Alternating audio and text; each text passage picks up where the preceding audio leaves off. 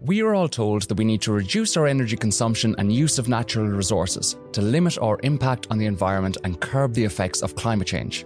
However, the ways in which fossil fuels have enhanced our lives over the last century means that our expectations have been set. Nobody wants regression. In fact, as a society, we expect continuous improvement to our living standards. So, to make this work, we need to change how we do things so that what we do and the world around us can remain the same. Better still, decarbonisation will actually improve our everyday lives in ways we never hear about. To find out how, I'm talking with two people that have heavily informed the thinking behind our policies in terms of both the purposes and the processes for change.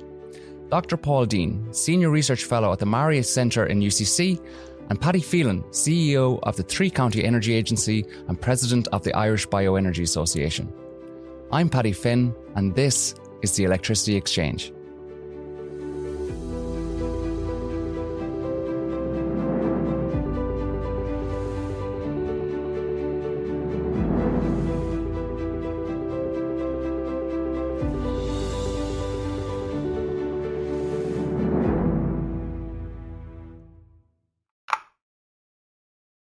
Paul, Paddy.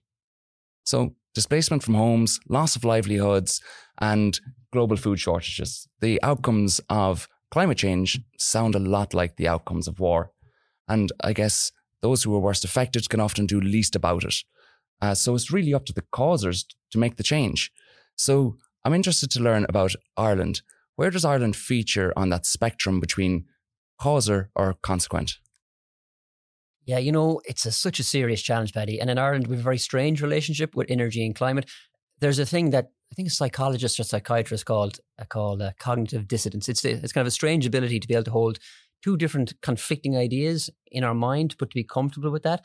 And kind of at a social level and almost at a national level, we have that with climate and energy in Ireland. You know, we we project this image abroad. We tell everyone how green and clean we are, and in many ways we are. We have some some great success stories, which we'll talk about later.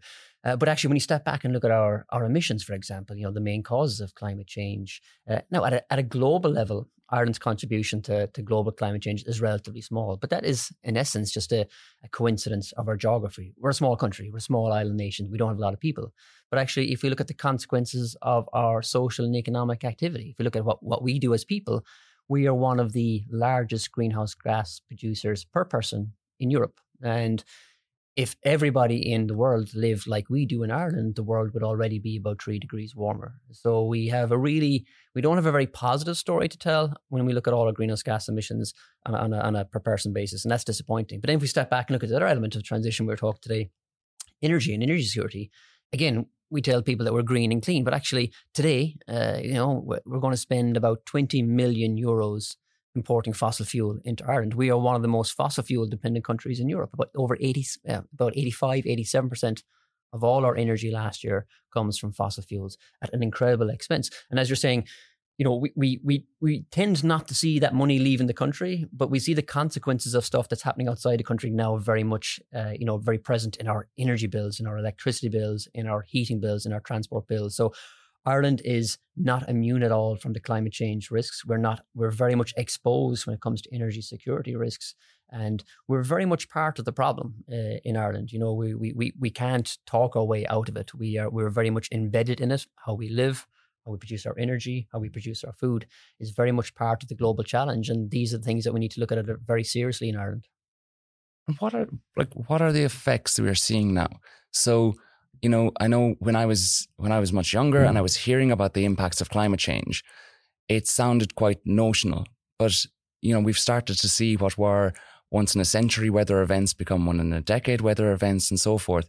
So, what is the world experiencing at the moment as a result of climate change, and where does this trend go to? Yeah, that's a really good point, isn't it? Like we all we often thought of climate change as something you know, it's something you see happening to other people on TV, uh, but we see now it's actually coming much closer to home. We see the consequences of those events that happen on TV kind of ripple now to our own shores in terms of energy prices and food risks and climate risks. And even just looking around the world today at the moment, look at extreme weather. The weather is unfortunately getting weirder, it's getting more extreme. Uh, and that's causing a lot of you know infrastructural damage. And while we don't particularly experience a lot of those direct implications in Ireland at the moment, we do get the secondary effects. You know, we're seeing that in in in, in food costs, we're seeing it in energy costs. So um, that's one of the difficulties that we're that we're that we're seeing in Ireland at the moment. That it's not just stuff that's happening on TV anymore. It's coming closer to our shores, and we're starting to live it and see it every day. And we we have seen the global effects for a long time, but we're definitely seeing a lot more local effects now, and people are local in their thinking. So that's really what stimulates change. So what have you seen, Paddy? I guess part of three CEA that yeah, I, highlights that. I suppose as as Paul alludes to there, when you look at it at the local level, I suppose climate change and energy security, uh, it's something that has always been there. We just have to accept that. Um, starting to see, as you've touched upon, the impacts coming much closer to us. But when you look at the energy security piece, particularly, and you consider climate change, so you know when we look around us, we're a very resourceful nation, and when we see something, and we're all very good at it, in an individual and citizen basis, that you know we see something, quite often we're quite good at making use of it. So fundamentally, at a local level, the opportunity exists, you know, to become energy independent, whether that's from onshore, offshore, uh, bioenergy, you know, all of the media that are there for us to use technology going forward. So I think in the longer term, uh, we have the opportunity, we have the capacity. Um, I think very fundamental level to break it right down to individuals and citizens. So all of us around this table here having the conversation today. Um, very grateful for you to, to have us in today, Paddy, on this discussion. But I think fundamentally, we have to make it simpler for people to be able to act. You know, that's at every level, whether it's the homeowner, you know, even the dependent child within a home, right up to the large scale renewable energy company that wants to develop projects in Ireland. Every step of that way, it's very complex, very hard to grasp. Well, what do you mean I have to do this to get that? Or why do I have to wait this long to achieve that? Um, and, you know, that's at the, the large scale renewables or even bioenergy projects but if you take it to the homeowner, the individual, the school child, you know, the simplest ideas are often not capitalized upon. Why are we making this so difficult in our everyday living? If, for example, it's taken us so long to look at rooftop solar on a home, I mean, the opportunity around it uh, to provide a little piece of the puzzle in the context of energy security. It's not going to be lost, it's not going to be wasted. It's going to participate or contribute in a small little way. And then that person is bought in. They've done a bit of the work themselves. So they're not periphery to this. It's not something that they can't contribute towards. And then building up that scenario. So we get people engaged. And I think for us as an energy agency, we've identified that, you know, you've touched on the challenges around resources, around people, around, you know, technical capacity to, to overcome this at a local level. But I mean, every day we all do things that if we knew more about, we could do less of. And that's the energy efficiency piece. We could all use a little bit less. And that over time, if we build that behavior and, you know, give people the capacity to understand, well, if I drive a little bit less this month, done something. That's very positive and very powerful. Uh, and people will, uh, you know, as a sense, buy into that. But at the moment, it does appear very complex and it does appear extremely challenging. And all of the conversation is probably around how difficult this is as opposed to what a great opportunity this for Ireland, you know, long into the future. And I think that's one of the things I share with you there, Paddy. It's one of the things we've seen over the last two years in particular.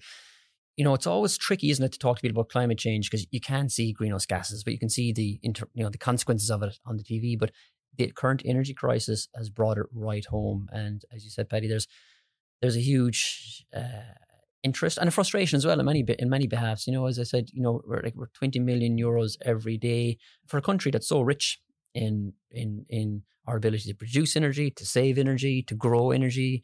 Uh, uh, you know, for such a smart country, that's a really silly position to be in. So I think there's a rising frustration out there within the public uh, who are always kind of interested and aware of climate change, but could never make that tangible connection. But now is that we're seeing the consequences of these things in our bills. When you open up your your your electricity bill every two months now, you know it's it's when you drive past a petrol station, uh, you know when you fill your your your your kerosene or home heating tank, you're a constant reminder of how exposed we are in Ireland uh, to international events and how reliant we are on fossil fuels. Like when we chat to people and we say, you know, it's it's almost ninety percent of our energy comes from fossil fuels. They're almost floored, you know, and they say, well, what about the the huge potential that we have here, but we're just not trapping into it. So we certainly are seeing a kind of a, a pivot in the last uh, certainly year or two, very clearly in the last couple of months, where there's a rising awareness of the connection between energy and climate change, our exposure to it, and cost. It's hitting us in our pockets, and it's uh, uh, and it's it's probably hitting us where it hurts most. But there's two big time sensitivities around this. So I suppose there's three elements. We have we have climate change, we have resource depletion when you look at the peak oil report, and then we have the um, uh, international volatility in energy markets hitting price as well. And in terms of the time sensitivity, there's clearly we need to address climate change soon. We need to address it early before it's irreversible, um, because that's something that you can't just invest in after that point to try to get it right. You know, you have to do it now. But also, in terms of the actual ability to become renewable. Because in order for us to build the new renewable resources, at this point in time, we need fossil fuels to um, to fuel the extraction of the raw materials that we're using to to build the renewable resources, and it's not just a case that we we uh, that that becomes a problem when they're depleted. They just have to be too expensive for us to do it. So um, it's I think you know any perception that we can drain the oil wells dry and it's after the last drop that we can actually do something. We need what remains and what remains economically viable for us to extract. We need that to use that now in order to facilitate the new renewable transition. I think if you even take that even a step further back, so it's a very good analogy to you know the last drop of oil is gone. Okay, switch over. You know, wouldn't be a particularly good solution as we'd all appreciate in terms of then. But even now that we know we've had 2020 targets, we have now 2030 targets. But even the 2020 targets, we didn't deliver. Um, we did well in some places and we didn't do so well in others across the various energy media energy demand sectors. But if we even analyze all of these people that you know Paul has touched on at the local level, you know whether it's a homeowner or a business or you know two school teachers, you know the, the center of where we are are having these conversations around their table at breakfast before they go to work. You know, how are we going to pay the bills? You know, that this is this is you know really set home in everyday conversations. But if you just analyze that and think about, we've been at this for a long time, um, and people will ask us tomorrow, well, what's the solution? And we know you know what the potential solutions are. We can't take people there just now because of legislation, planning, you know restrictions or you know as we as we as we have experienced all of us the the element of resistance you know there is a significant and you mentioned the the two opposite polar ends of the spectrum of we know it's a problem but we really are okay with that problem because if it ends up in our backyard we don't want it you know and that idea of trying to get people to understand that the contrary situation of the oil is gone and then we can switch over is not an option. You know, even at this point, we're saying we didn't achieve our targets in 2020 and they've got so much stiffer for 2030. We certainly have to now start accepting responsibility as individuals right around the world, but particularly at local levels, to understand that there is a way, we will get there, all need to play our part. And it's not a case that we all can let it happen over there away from our own homes and our own backyards, we all now have to accept we can all participate. And some of the community programs that are out there are so innovative and so, you know, well considered in terms of their policy and opportunity for people to get involved without having to have lots of money or having, you know, time is something that's very valuable in this space. Uh, but fundamentally, market actions like, cost, the inflation that's come in the past few months, you know, they're all making it more difficult right at this moment in time. So whilst people are realizing that it's a huge issue, they're not very well empowered to be able to do anything about it. But yeah, and but on the plus side, you know, because it, can seem overwhelming. Like you, you mentioned the three the three problems, Paddy, around climate change, energy security, and price volatility. Like the good news from a policy perspective, the solution is the same. There's three problems, one solution, and that solution actually goes way beyond reducing emissions. When you look at the you know when you look at the the stuff that we have to do to meet those three goals there's many other co-benefits or side benefits that are actually main benefits for for lots of people. You know we've we've a situation in ireland as well. We've got you know we've got huge emissions huge reliance on fossil fuels But we also have about 1,300 people who will die prematurely this year uh, because of poor air pollution. It primarily comes from home heating systems, primarily from homes that leak most of their energy, um, primarily from families who have to spend way more heat in their homes because so much is leaked out into the outside. And that puts people in a position of fuel poverty. We have 400,000 families in Ireland at the moment who struggle to meet their energy bills. That's ridiculous for a country that's so rich. And you know, if you turn the problem upside down and say, well, how can we reduce those deaths from air pollution? How can we reduce uh, energy poverty? How can we reduce these soaring costs that we're seeing at the moment?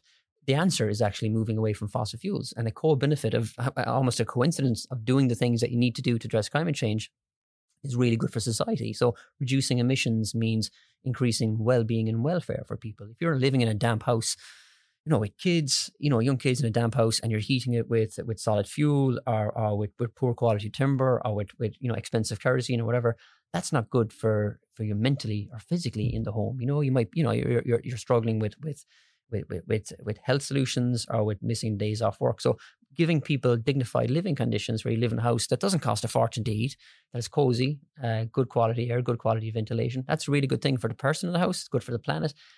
And also, there's huge employment opportunities here as well. One of the other problems when you import so much energy into this country, we've so few people working in energy uh, in this country. Okay, look, the three of us around the table are, but you know, if you look at countries like uh, uh, like France or Norway, where you know huge swathes of the population are working in the energy sector, and that's an opportunity that Ireland has missed because we've outsourced that that those employment opportunities to the co- countries that we we import from. So when I think about all the problems that we're looking at today I think about solutions. We know what the solution is, but that solution will lead to many other benefits. You know, so increased business opportunities, employment, better air quality, better opportunities for farmers, which we'll talk about later. So, and in many ways, when you step back at it, and you, you know, there's been a resistance, I suppose, over the last couple of years, people saying, "Well, climate action is expensive, and we don't want to do it." But we now know that climate inaction is more expensive, and it's something that we have to do. And financial stress has so much impact on the quality of people's lives. It really does. And I guess it is a huge concern for people who are experiencing financial stress that those who are in power are shielded from a lot of those stresses and don't know what, what that feels like. And, uh, you know, I suppose when we then look at energy is at the source of so many of the drivers behind our cost of living. So energy is behind food production, energy is behind um, the construction industry, energy is behind um, our ability to heat our homes, etc. So if we tackle energy, we make it re- renewable from low cost renewable sources. It isn't just the energy we're tackling. I guess that's the key point that you're making, right? Is that it's not just the energy we're tackling, it's all aspects because the objective here is to enhance quality of life Exactly. Yeah, I, I think even just on that topic, you know, to put a tangible example of it in place, and uh, back in 2013, we were involved with uh, one of the local authorities in retrofitting an entire fuel poor, you know, heavily populated social housing scheme in Kilkenny, one of the oldest schemes built in the country, um, and 250 meters away with the, the medical center. You know, so um, you know, in the discussion, a lot of the houses retrofit to a very high energy standard uh, back in 2013. You know, you could visibly see number one, people were more comfortable with, you know, a better standard of living in terms of quality of home and comfort. That's obvious. But in real terms, uh, many of those would have been in uh, possession of um, medical cards and therefore, you know, would have had free access to medical care and therefore up and down to their local GP very regular basis, you know, and immediately it was identified right after that that their number of visits per year had reduced. So if you just you know factor that up as an individual basis per citizen, the cost of you know that medical insurance, medical costs around medical cards, and so on and so forth. I mean, that money alone, if it was rerouted, you know, save it and reroute it, or you know, the, the, the natural effect of you know more comfort, less coughs, less colds. Um, I mean, we can become a very effective, efficient society with, you know, the best of healthcare. We're constantly hearing in the media about the cost of healthcare.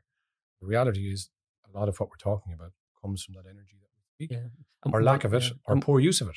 And maybe one of the things you've seen, Paddy, like what I suppose, and this comes, it's a, it's a, it's a thing I've, I've always struggled with when it comes to climate change and how we talk about it and how we communicate it. And the problem comes from kind of my side of the house on the, the scientific academic side we tell people it's for the planet, but actually, yes, it is. But it's actually about people. You know, it's about improving people's lives. And I think and we're we're kind of like a broken record in many regards when it comes to climate change, and we talk about you know and all stuff that's true and real, but you know like like uh, melting ice sheets and, and, the planet. But it's difficult for most people to make tangible connections with that, you know. But as Paddy said, if you're talking about the neighbour down the road who's burning coal or peat and it's going out into the air, and you walk past a house, you take a big mouthful of air of of of dirty air comes into your lungs.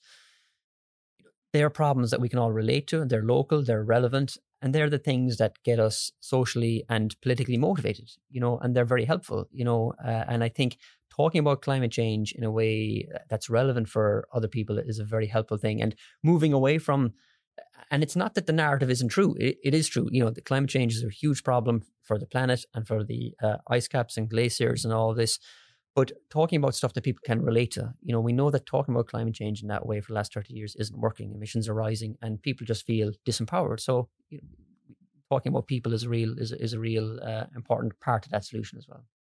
And when we talk about it not being tangible, it's very tangible now, where we've seen the the the crisis in the war with the war in Ukraine leads to an energy crisis here that I think has really drawn a link for us now between uh, energy security and national sovereignty. Yeah. And again, these are all various facets of the same problem um, that, that we're tackling. So people now are definitely feeling the near term pinch of the of the of the fuel crisis, and I really think that it's we you know we're only at the unfortunately at the start of some of this um, because the reality is you know that, that, there was an expectation for next winter that there was going to be a second gas line from from uh, Russia to Germany uh, future trades would have taken place on the assumption that that was going to be there. And, you know, uh, I guess our entire energy landscape has changed in a very short period of time where everything in the back end now has to try to change to try to make up for it. But that's resulting in elect- electricity and yeah. gas customers getting really hard hit by this. So when we then start looking at what are the potential solutions out there. And I, I, guess there isn't a one size fits all in terms of the solutions that can be brought to bear because we have multiple sectors to tackle and multiple sectors that need to play a different role in how this problem is solved. So we have a residential side, we have agriculture, we have transport, we have industrial. Um, so uh, when we look at, I suppose it's the question that you said you, you get asked all of the time. Um, but even if we were to assume that none of the obstacles were there that currently exist because I guess that's a, that's one of the big challenges of not having an answer. This would be a great option, but so if we were to take away some of the the buts, what what are the great options available to the various sectors? Yeah, well, I mean, across all sectors, electricity is available and it's connected to you know every building in the built environment um, has has an electricity connection. Um, so that's a great opportunity. It's going to be a great part of the solution and you know increasing the percentage of energy consumed, uh, doubling that up with you know improving our energy efficiency, so making the amount of energy we need in, in the round uh, less. Um, you know, renewable electricity is you know key to this, and and it's important to note that through the pandemic and and we're all fresh from COVID, whilst we were all at home locked up and not being able to move, and an awful lot of the economy was locked up, uh, a lot of the renewable production continued. You know, and kept our homes and lights heated and lights on. And, you know, it, it's a very robust uh, economic strategy to transfer to renewables and have energy security, you know, not to, to harp back on that.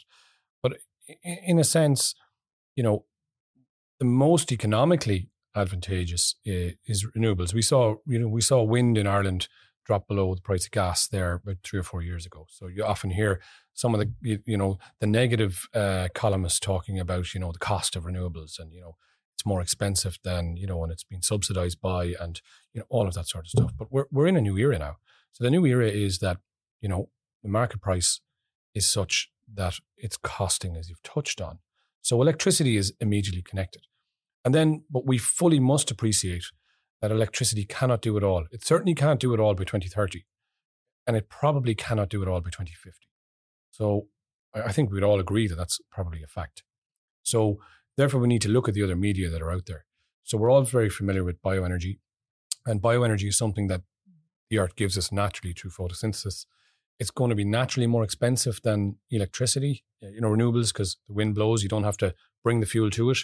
Solar, you don't have to bring the sun to it. It just happens by by nature. So naturally, they're going to lead the way in terms of cost. But we have to accept we can continue to pay for fossil.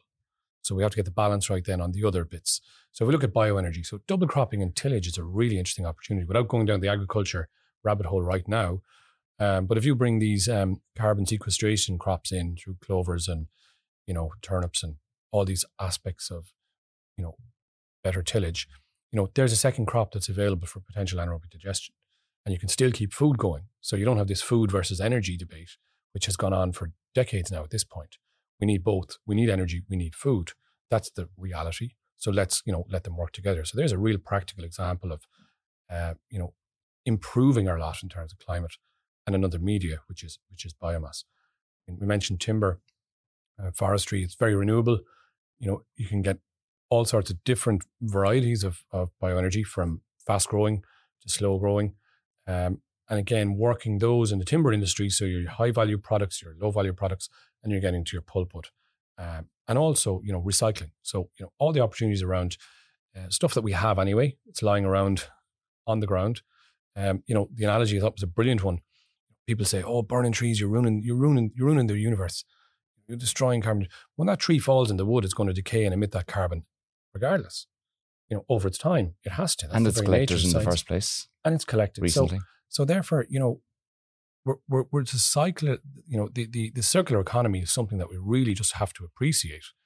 And then other media. So, what other stuff do we use every day that we could make alongside energy? So, one touched on recently, it was in Europe at a project and they mentioned that you know one of the biggest challenges in agriculture, again, and not to harp on agriculture, but I'm, I'm coming from a rural region, southeast, which is you know heavily agriculture dependent.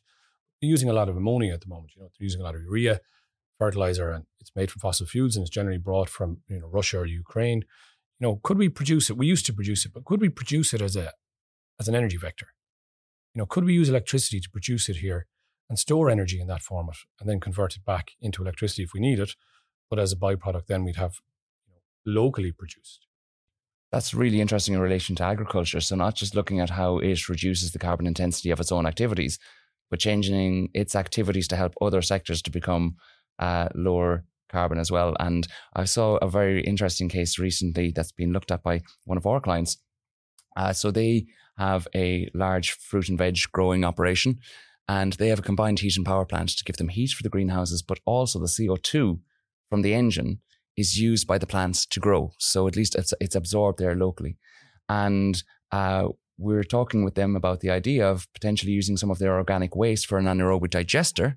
So it would basically take the uh, the old any old decaying stock uh, into the anaerobic digester to produce electricity, but also quite a, and heat, but also quite a unique one in their use case is the CO2, yeah. which then goes forward to actually feed the, the next generation of and plants. It's particularly interesting. Um, Northern European countries that have been really good at this. And okay, they naturally had a very strong resource of, of biomass and, and, forestry, you know, in those Nordic countries. But if you look at Sweden, I remember visiting Sweden in 2010 to Växjö, the city of Växjö, and city 58 kilometers down the road, Ljungby. So two mayor sets got together, you know, made a decision. Okay, Ljungby was going to build the incinerator, the energy. District heating was the vector for the heat Electricity was then produced, you know, CHP, high efficiency. And in, in Växjö, which is a bigger city, but they're, you know, probably two thirds uh, the population was in Växjö and one third in Ljungby. Uh, they decided they'd focus on the bioenergy resource. So they built a district heating, which was going to be supplied by bioenergy. So the deal was struck. So all the waste from Växjö goes to Ljungby, and all the bioenergy resource from Ljungby, you know, brown bin waste, all that sort of stuff, comes to Växjö you know, the resources are there. Yeah. If we can exchange them, um, and then it brings a value, you know, so that's all local economy. That's reduced import of fossil fuels, and you know, it'll very much complement the production of wind and solar. So when the sun doesn't shine and the wind doesn't blow, you're still producing waste, and as long as you're collecting it in a very efficient and scale at a scale that works, you know, we can do this. They have done it. I mean, but you know, in many ways, Paddy, like it, like we do a lot of kind of, I suppose, complex thinking. You know, being an academic, well, we like to promote as complex thinking, I suppose, and used to see about the future. But essentially, when you step back from it, you know, there's a very simple principle: every country should just play to its strengths. You know, when it comes to energy transitions. You know, uh, coming in coming in here today, actually, I was just checking the news and we saw today that Russia has cut off gas to Finland. It won't matter for Finland, actually, Finland have such a low reliance on natural gas. It's less than 5%.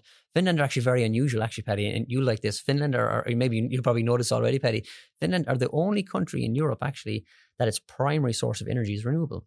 Uh, they have huge forestry resources in Finland, and that 30% of all their energy, primary energy, comes from forestry, comes from bioenergy uh, for industry, for the residues, for the wastes, uh, for the, and they've built an industry around that. They've built a society around that. And again, they're, they're playing to their strengths. Oil is their secondary uh, um, um, um, energy source, which is very, which makes them very strange at a global level. And again, if you take that lesson and look at Ireland, what are we good at? You know, we're we've got loads of wind, we've got huge oceans, you know, we've got enough sunshine. You know, even though it, it, through certain months of the year, we've got we've got a, an incredibly active ecosystem to grow uh, to grow uh, biogas to grow fast rotation crops. So when you stand back and look at what you have and you see where you need to go then you can start thinking about well what solutions are you looking at? And, and, and as you said paddy very clearly you know wind onshore offshore solar and then wrap, wrap, wrapping the bioenergy economy around that.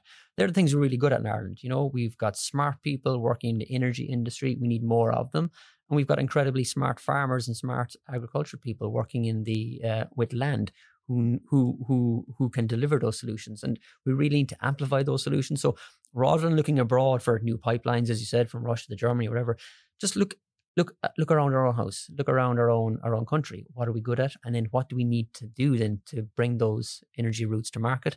And then, of course, how quickly can we do it is a big challenge there as well. I think a lot of this is dealt with as in, as discrete single issues and not dealt with effectively then. And I was quite shocked to learn recently that there is more waste heat dumped into the River Liffey uh, by industries uh, than the actual heating requirement for Dublin. And that's that's quite a shocking stat. And it actually really highlights that point. You're saying that that the solutions are there. We we have what we need, and it's about the joined up thinking. And Paul, really interested to hear from your view around policy.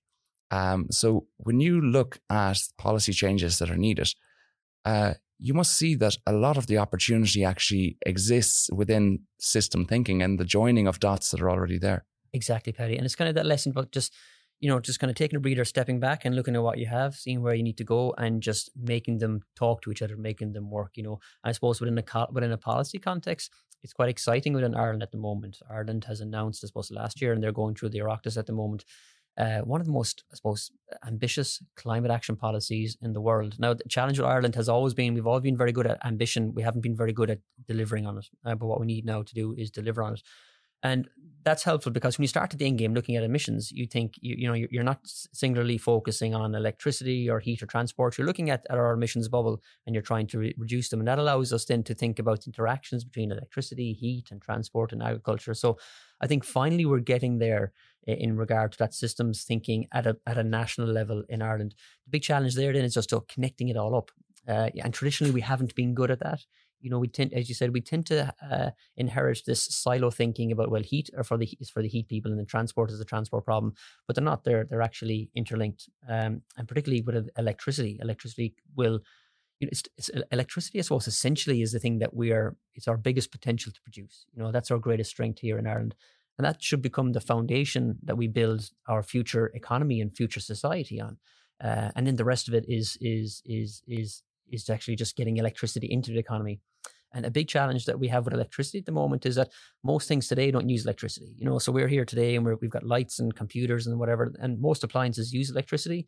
But if you pop outside in the street here, you know, you've got cars, trucks, planes, buses, heating systems that don't yet use electricity. So we like to say, look, we need to put more plugs on things. You know, get get uh, get electrified transport, electrify heating, and that takes that takes time. But it also takes a lot of this cross institutional policy thinking that we're just starting to get used to uh, in Ireland. And it means you've got to connect the national picture to the county level, to the community level, to the family level, you know. And I suppose that's what is interesting in your work as well, Paddy, looking, to, looking at the at the community level is how can you bring all those together? Yeah. And, you know, frustratingly, I suppose, uh, and, and we have to speak about the past, frustratingly, I, will use the example of um, involved in looking at the feasibility of a district heating system for Nenagh. So Nenagh is a rural town with a big population and it had a, a big heat demand in the middle, which was the creamery. Arrabawn Co-op. Um, and you know, to that point about waste heat, they had waste heat available, So we did a detailed study under some EU funding back in 2009, 2010, where we looked at linking the you know co-op to the hospital to the civic buildings and then looking at a few housing estates where there was a dense population. And uniquely, one of the housing estates was, you know, quite unique in density sense that most housing estates we drive into have houses on the perimeter and a green area in the middle. This housing estate had houses on both sides. So the cost of putting the pipe down the middle was halved because you had double the customers either side. So we did all that detailed assessment and we made a very strong lobby to go, right, let's get some district heating. Local authority pretty much behind it. Politically, um, it was it was amazing gas networks came to town. Politically, decision was made. But fundamentally, the political will at a local level, you know, was looking at the short term gain. You know, we get gas, we secure gas, you know, run the system rather than heavy fuel oil because gas was cheaper. You know, so now that decision, and I bring it back to the Växjö example, where the mayor decided back in 1999, okay, we're moving away from fossil. We're investing in a district heating system and we're putting in the ring main. They're quite good at it here in Dublin. Codema with the local authorities have been looking at this for a long time. I suppose, like in many ways, like when you're thinking about energy transitions, Paddy, you know, you don't need, well, particularly for the short to medium term, we don't need new technologies in Ireland. We need, we need new thinking. You know, we need to, and I, I think a thing that we need a lot is just to improve the energy and climate literacy of our public representatives. And, and it's not that they need to tell the difference between a petajoule and a gigajoule or whatever, but just to be able to see where energy fits within the wider society, just make the connections between, you know, your your electricity, your your transport, your heating, and how it impacts not just on your bill, but how it impacts on, pe- on people. So I think different ways of thinking expanding our our views that energy isn't just a, a terajoule or a gigajoule that there's a person that there's a you know there's a community there's a there's a business opportunity there and in connecting those dots you know uh, from biodiversity to environmental issues to emissions and that's kind of one of the strengths i suppose you know that the the scandinavians and the nordic countries have done that they don't look at these things in isolation that they are able to appreciate the bigger picture and make those connections part of that I think will come through education. We're seeing, you know, planning authorities getting a lot more active. Um, and we're seeing schools, you know, we do a lot of talking in, in, in, primary schools and secondary schools. And thankfully, you know, those kids are going to be smarter than we are. You know, they, they're, they have green schools, you know, they won't tolerate the same stuff that, uh, that we have.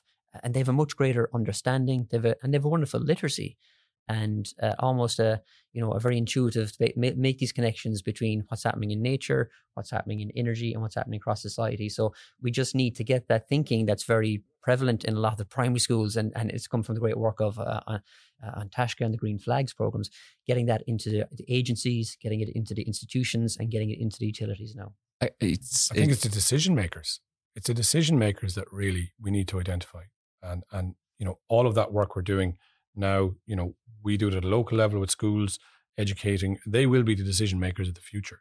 But I don't think we should give up on the decision makers of today. Sometimes the decision is okay, let's train the younger people so when they get there, they, they default make the better decision. I think there's a huge opportunity. So we, for example, run an annual um, CPD day for all the elected members in the counties that we work in. And they just come and they see some interesting projects and they understand, but they learn a bit more afterwards. And year on year, we see more of the elected members at local level coming to us asking us questions. That's brilliant. That, that that's questions they never asked before. So they they want to know. They want to, they want to understand. But unfortunately, I think what you find with local politics, and this is the difference between us and Sweden. In Sweden, they have fiscal control in their city. They make their own budgets, they decide their own income, and they fundamentally make their own investments. Whereas in Ireland, everything is centre and it's it's top down. So to make those decisions needs the entire country to get. So, you know, the issue we have is that you know, local elected representatives are getting voted under different criteria than actually can make a difference.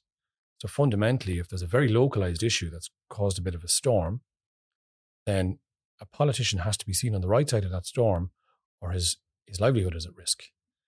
Versus, you know, at a European context, when you look at these municipalities and how they design and decide, the mayor is elected, he's full fiscal control for seven years and he can get re-elected. So you can potentially, like the president of Ireland, you could have 14 years of good or bad decision maker, and fundamentally the mayor makes the decision, and they have that kind of autonomy to do it. In Ireland, I think unfortunately we don't have that autonomy, and everything gets decided at central level, it takes the entire system to change for decisions to actually filter down. So I think we are slightly disadvantaged in that sense. But I think going back to your point, we can educate and we can make the decision makers more informed when they make those decisions. We've also seen, though, as well, I think back to a previous point, that silver bullets, or what seem like silver bullets, uh, particularly if they have a nice, snappy narrative as to how it's a solution, uh, tend to trump the more complex solutions that are actually closer to being silver bullets. Um, so if we look back, probably if we didn't discover um, the Kinsale gas field, um, we would probably have higher degree of energy independence now and and lower energy costs right now. But of course, you know, we the the view would have been, and I suppose rightly so at the time in the economic situation, that we needed to capitalize on, on the resource that's there.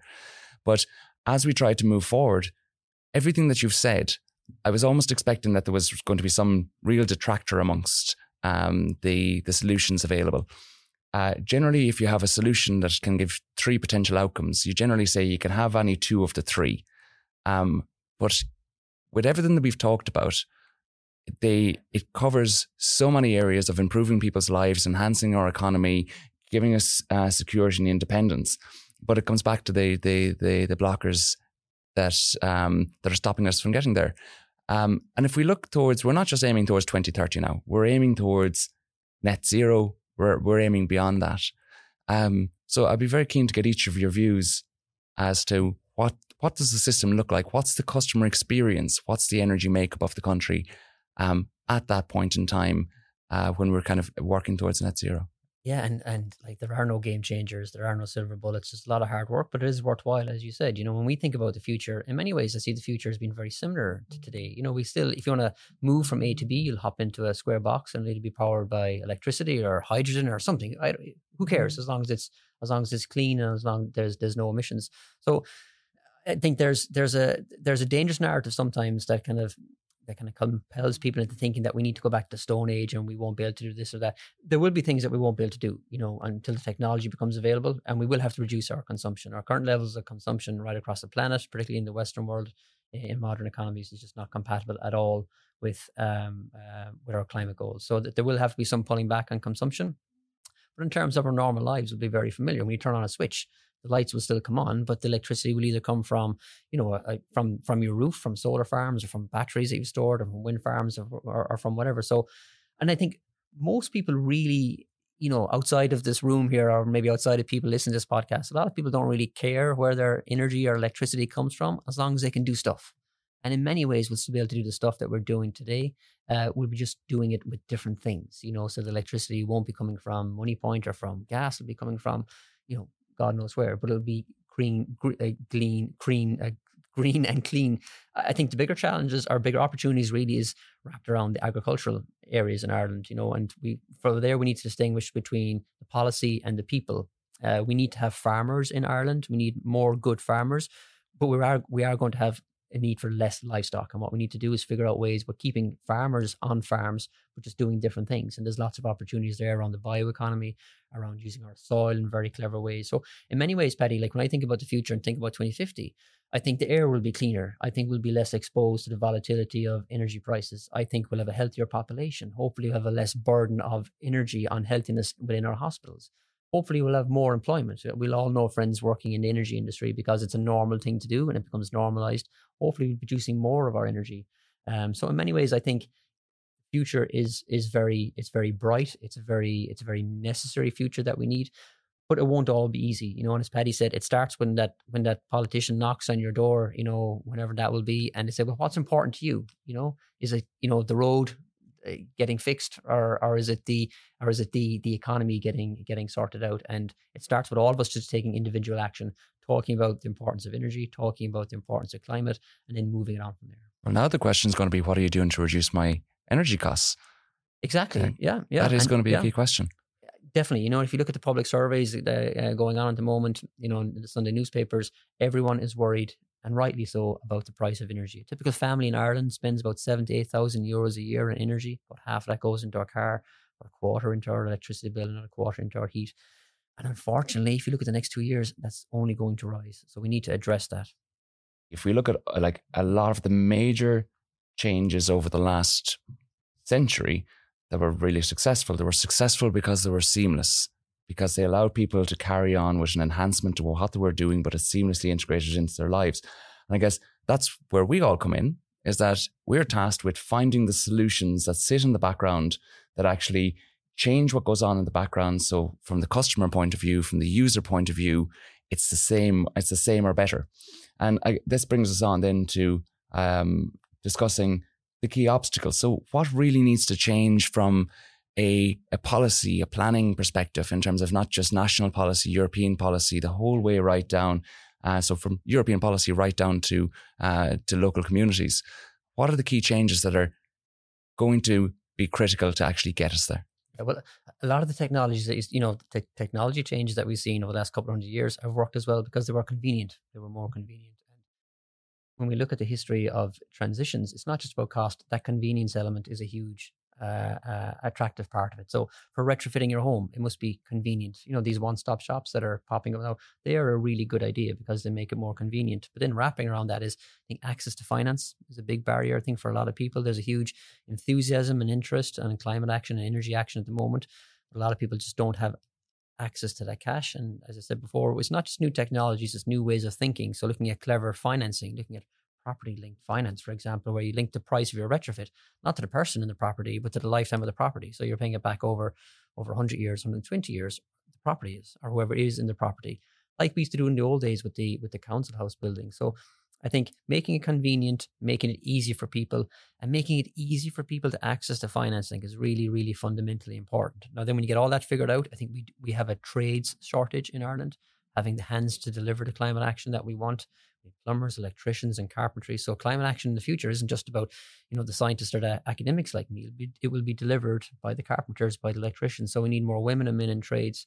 That's fundamentally important. I think there are two big barriers that I would lay down there, Paddy. Just access of people to deliver it, and then the convenience for people who want to access it are barriers that need to be overcome. I, I see, you know, in every challenge, and, and climate change is the big challenge, but in every challenge there's an opportunity, and we've touched on it very early stage about the resource that lies around us. How do we capitalize on you know, bringing that forward into the energy system and replace this imported fossil fuel that we've been using for decades? Uh, but going back to the shortage, we see it every day in the energy agency. You know, we've been involved in over 1,200 retrofits as facilitators and, and aggregators to bring capacity together, whether that's with local authority retrofits. And I go back to that example of that housing estate being done in bulk. That made a lot of sense. Did it 10 years ago, but we haven't replicated that so often because of barriers or bureaucracy or the grant you're seeking is too big or you know the challenges of the technology. Um, we had resources you know nine ten years ago because we were after a recession and there was a lot of capacity there in that sector so we were able to get stuff done. We can't do it today so i mean one-stop shops are, are brilliant and you know they're there for the long term. So you know everybody over a period of you know 10 to 15 years should have the opportunity to easily access. But in the short term the resources are not there. In the short term, it's taken a bit of time, quite grant dependent.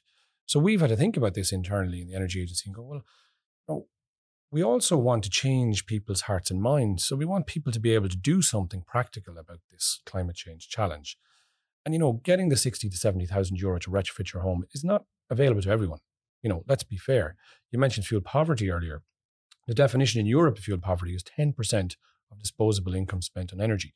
So I would argue there could be six, seven hundred thousand homes in Ireland right this month who are in fuel poverty because they're spending more than ten percent of their disposable income. That's after mortgage, after food, after you know living costs. So we have a big challenge in terms of being able to unlock that finance. You know, talking to one of the uh, the people in the housing sector, you know, where people need new homes, fundamentally, if we can help people do small little pieces themselves, so DIY, you see it with Grow Your Own is very big movement down in Waterford. It's a really um, fantastic where they, they show people how to grow stuff. And they were asked specifically to come and, you know, build boxes for commercial entities. So this hotel wants, we want 20 boxes and we want radishes, we want cabbages. But they were like, no, we don't do it for you. Unless you do it yourself, you don't get the benefit of engaging with us. So we're looking at this model. Well, can we show simply, you know, through the media that we have available to us today, which I think is a hugely powerful tool that my grandfather would never have had you know, my father hmm. didn't have when he was my age. We have it now. Like, what will our children have in terms of media to be able to influence the behavior change? So, for example, a simple, practical, logical piece here would be, you know, show people how to retrofit in attic insulation in their own attic. That's 30% of energy waste is through your attics. So if you show people, and those who can will follow it, do it properly. Don't do, you know, a, a, a, bad job. Do it properly. Take the time. But DIY, that empowers people. It gets more resources. It's not their everyday job. It's a couple of hours on a Saturday. They get it done.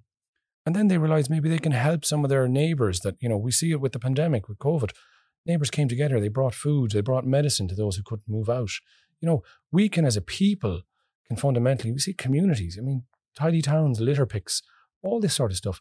That's, and, and by touching and feeling an action, which has an impact, which it will have on their oil or future electricity bills, I think that is going to be the type of game changer that's going to see an engagement. And it's going to actually get things done with everybody being a part of it, as opposed to it being left to one stop shop, turns up, does the job. We've become way too used to, as a society, of the one minute dinner, not having to cook it ourselves, not having to do anything, pop it in the microwave, get out and eat it. And we all know it's not the best food. You should probably not be eating it, and you're not learning much by putting it into the microwave. So little things like that that I think all have a part to play. All Paddy, I work, I guess, in a specific facet within the electricity sector working on the how. So today has been really valuable for me to learn more about the how in other areas of the energy industry, but I think very fundamentally to learn a lot about the why. And I think that's what continues to continues to inspire us in doing what we're doing. So, Paul, Paddy, thank you so much. It was great to chat to you. Thank you. Thank you very much. Thank you.